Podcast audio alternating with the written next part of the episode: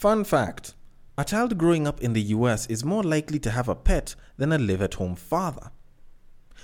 Which is very weird, actually, when you think about it. Because whenever I usually hear of US couples, like I usually tend to think that they love their fathers, they have their fathers with them, at least in the house, and always playing a lot, especially at night and shit, or you know, when the boyfriend leaves the house. Cause what would justify them saying daddy in the middle of the night so loudly? Oh. So that's what they usually say daddy for. Oh. That's very new information to me. That's very new. Although, if that's the case, then how exactly would they explain doggy style? Because normally it's not just dogs that do it, but I'm guessing, you know, the fact that they've been having a pet uh, a lot more than the father, then maybe could you say that, you know, doggy style is called doggy style because these Americans are usually doing it because they watch the dogs do it? Like, this is almost feeling like an epiphany for me. Because I can finally understand why it is that some of these Americans come up with some of these names. Although at the same time, that would explain why it is that they're so quick to go for their relatives. Because when you think about it, if if you're if you're going for things and naming things after stuff that you find at home, because I don't know, charity begins at home or some shit, then I guess it's gonna make sense when they start naming stuff after stuff that they do at home. You know, if if if charity does begin at home, then you know probably learning about sex will as well. And maybe your step sibling isn't really your sibling, so, you know, maybe your cousin won't be your sibling as such. Then when you meet with Bob from Cobb County, Alabama, he's gonna be all nice and happy because he's gonna be like, Hey Yuri, what's good? It's Bob from the Cobb, you know, all the way in Alabama, and I'm over here with my wife Ingrid. Ingrid's been one of the nicest people ever, and ever since I met her during a family gathering and I was introduced to her as my cousin, I knew for a second that we were made for each other. You know, we were made for each other, and what better way to bring the family closer than for us two to come close and even sire some of our own kids, you know? Although, anyways, that said, fuck that shit. I'm I'm honestly just making random jokes about these guys, and we should definitely start the podcast. So, in our very typical fashion of starting, I usually like to say, Welcome to Break Time on West Side, your number one break time podcast, coming to you from Nairobi, Kenya the man on the mic is a man who, for some reason, just likes taking a shit on Americans for some reason. I don't know why. But it's all jokes, you know, except for Alabama people. He's a man who used to think that MILF was a combination of milk and beef. It is none other than your tall, dark, and mildly handsome man, Sir Denver B. The show is Tweet Street, the show where we take a deep dive into Twitter, pull up a couple of tweets, and break them down a little bit. Now, as usual, the drill is pretty simple, and if you know the drill, then you can repeat it after me if you like. And if you don't know the drill, then I'm gonna repeat it for you because it's a very simple drill. It's how it is that you can submit different tweets that you would like me to discuss, and I get to discuss them. And the drill to do it is pretty simple. It almost sounds like a song, and it goes like this You see that tweet, you like that tweet, you want us to discuss that tweet, you send that tweet. You send it to the DMs of at Bagaka the D, which happens to be my personal Twitter handle, and I will take it from there and I will handle it accordingly. If it is on Facebook or on IG and it happens to be one of those screenshots that were from Twitter, it happens to be a screen grab from Twitter, then the place to send it to is at Breaktime on Westside, and we will take it from there and we will handle it accordingly. Now, I want to get into the tweets real quick, but before we do that, I usually like to rant about something. And for some reason this week, I have nothing to rant about because for a good chunk of the time, at least as of the time of this recording, people are busy debating on whether Lewis Hamilton should have won the Abu Dhabi Grand Prix.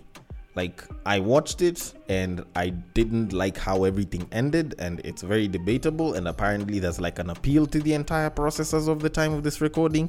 So, we want to see how stuff goes down. But because I know for a fact that not everyone watches Formula One, not everyone is a fan of sports, and not everyone is a fan of Lewis Hamilton, what I'll do is I'll just jump straight into the tweets. How about we do it like that then? Right? Kind of just keep things going. Kind of like the same way I also don't react to stuff like politics and shit. So, moving it on, so let us go on to our very first tweet of this episode. You can laugh at a rape joke and not support rape, the same way you can laugh at somebody dying and not be a murderer.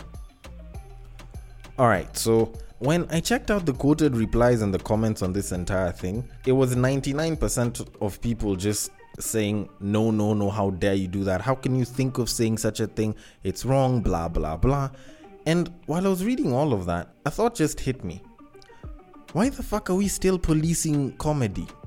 Like, at what point did we get to a level where we're like, you know what, we need to start policing jokes?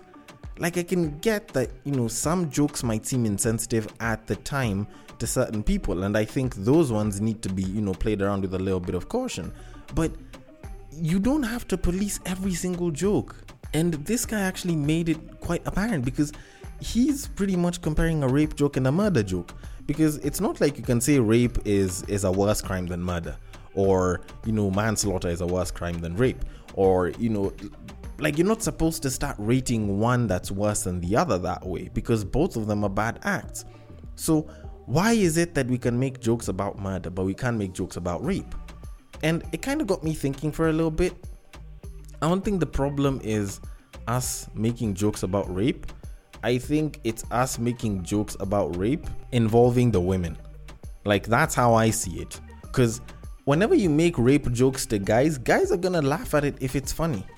Like, we've always made jokes about going to prison and getting raped and the kind of shit that's done to people there. And we always still come back and we're like, yo, like that shit is really, really bad. But we'll always laugh about it. And the thing is, we know that it's a joke and we can make such jokes and we can move on from it because we just see them as jokes. A lot of other people, at least a lot of people nowadays, start to see them as jokes about rape or more so rape jokes. And they forget the joke part they just remember the rape part. And they're like oh no that's wrong. You shouldn't be making jokes about rape. There's nothing to joke about with rape. Like, shorty, nigga, you might be saying there's nothing to joke about with such things, but people said the same exact thing about religion, and I kid you the hell not. There's a lot of jokes on religion that are funny as hell. Like, you can start acting like it's all not right and it's inconsiderate and it's bad, but I kid you the hell not. If something is funny enough for a certain group of people, then I think it's totally okay for them to laugh. The only time when I can say that, yes, maybe you shouldn't make certain jokes is if, say, the affected person is there and they haven't sort of kind of given permission to it, you know, not unless if it's something public or, you know, just wrong context. So, like, if you make a death joke, if you make a dark joke at a funeral, it might not be actually, it'll definitely not be taken very well by a lot of other people. It's like a black person and a white person sitting down and they're busy having a serious talk on race, and then someone chooses to make a race joke, more so the white guy. It's definitely going to turn into something very bad for the both of them in a lot of those cases. But you can't start telling me that we should never make jokes about certain things. Like, I think if we can find the funny side in everything, then I feel like most things become bearable. Like, comedy is one of the things that saved a lot of people from depression last year.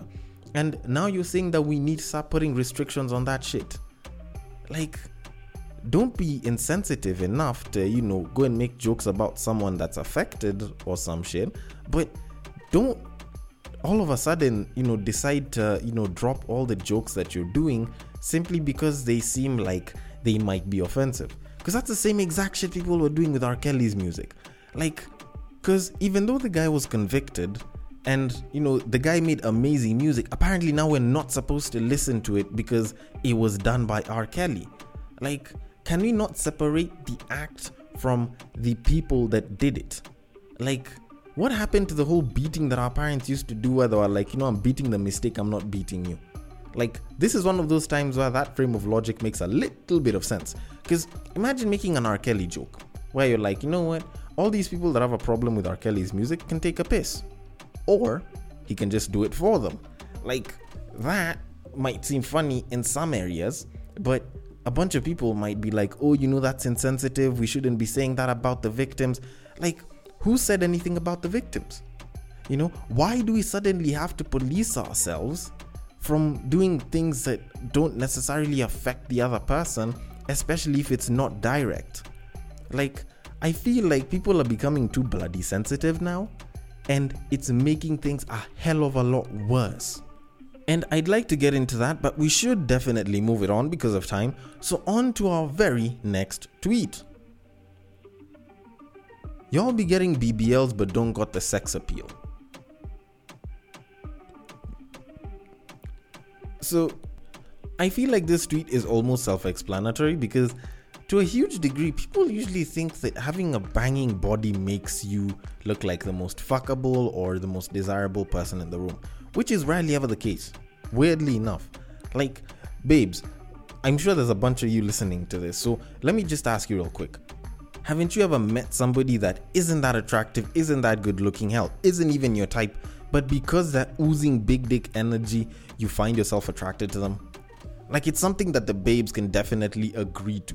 It's the same exact thing that us guys usually have because sex appeal more or less does kind of factor in as big dick energy on the other side of the gender spectrum. Now, if you look at us guys, like take for example me, I I like my women thick, you know, I like somebody with a nice booty, but the number of times I've decided to bang or I have fallen for a babe or I have wanted to to hit a babe and she does not have the type of physical appearance that I'd like, or you know, she's nowhere near what it is that I would commonly say that I'd bang, you know, so she's probably even skinny or or some shit, is quite a lot. And it's not that I was just thirsty at the time, but in some of those instances, the babe actually had very, very high sex appeal. Like, no word of a lie. There's a lot of times when you look at a babe that is unattractive to you, but you find her attractive because she's got sex appeal. And the worst part is, there's babes that'll want to go and get stuff like BBLs. There's those that'll go for shit like tummy tucks. There's those that'll, you know, try and go for some sort of implant surgery because they think that it'll make them more attractive. Which, granted, by by today's physical standards of beauty, you would probably have a point. But I will tell you for a fact, there's a lot of babes that have none of those things, but they're considered to be very, very attractive. Like, take for example, right now we like thick with a nice big booty and some massive tits, almost like a Barbie doll type look and shit. You know, a little bit blown up at the top and bottom and very skinny in the middle. But look at someone like Kelly Rowland. Kelly Rowland on Wednesday of this week uploaded four pictures, and I kid you the fuck not, she went viral on Twitter. Like, people were talking about her and people were reposting what she had. And it's not like she has a massive booty or a massive set of tits. Nah, Shorty oozes sex appeal from the videos that she's done on music and the kinds of songs that she's had. You know, there's a certain sex appeal that comes with that shit. So you definitely be attracted to kind of person. So when you think about it, you know, there's a lot of babes that will have the quote unquote dream body but lack sex appeal completely. No word of a lie. There's a lot of them. There's a lot of fire thick babes. There's a lot of fine babes. There's a lot of nice petite babes that I've looked at, and they have had very, very bangable bodies in my book. But at the same time, because they lack the sex appeal, and sometimes because they also seem like they're fairly boring individuals, I think about it and I'm like, you know what? There's no need to bother. Like, why would I want to go and put in the effort for a bank that looks like it'll be boring as fuck? Like, that shit happens a lot. Although, that said, it shouldn't deter women from actually trying to make themselves look better. And I'm not telling women to go ahead and get implants or some sort of cosmetic treatment so that they can, you know, get like a bigger set of tits or a bigger ass or like a flatter tummy or anything. But just try and take care of yourself within the natural limits. Like eat well. If it's working out, you can work out. If it's cardio, you can go do your cardio. But just try and look good. Like, I kid you the fuck not. There's babes that might have sex appeal, but because they've let themselves go, no matter how much sex appeal they've got, it still doesn't look good to fuck. Like, I am telling you this from experience. If it doesn't look good to fuck, then even though you have sex appeal, it might still be considered a turn off. So, the ideal sweet spot is a well taken care of body and a good level of sex appeal. So, that's probably what you should aim for. But that said, we should probably move it on, so on to our very next tweet. Every girl deserves money for hair and nails every month, and this is not open for discussion. I agree. I totally agree. I totally wholeheartedly and unequivocally agree on this shit. Every girl deserves money for hair and nails, you know, a nice pedi manicure, you know, that shit's good. Go to the salon, make yourself look good. I believe in that shit. Now, where we usually kind of disagree is how you get the money, where the money comes from. You know, that's that's where my problem usually lies. Because I do feel like girls do deserve money. So not giving your woman money or you know your woman not having money so that she can go and do that shit you know it's sad for her. And it's very undeserving for the kind of person that she is. Because a lot of her value lies in her beauty. So why not put yourself in a position to be more valuable you know?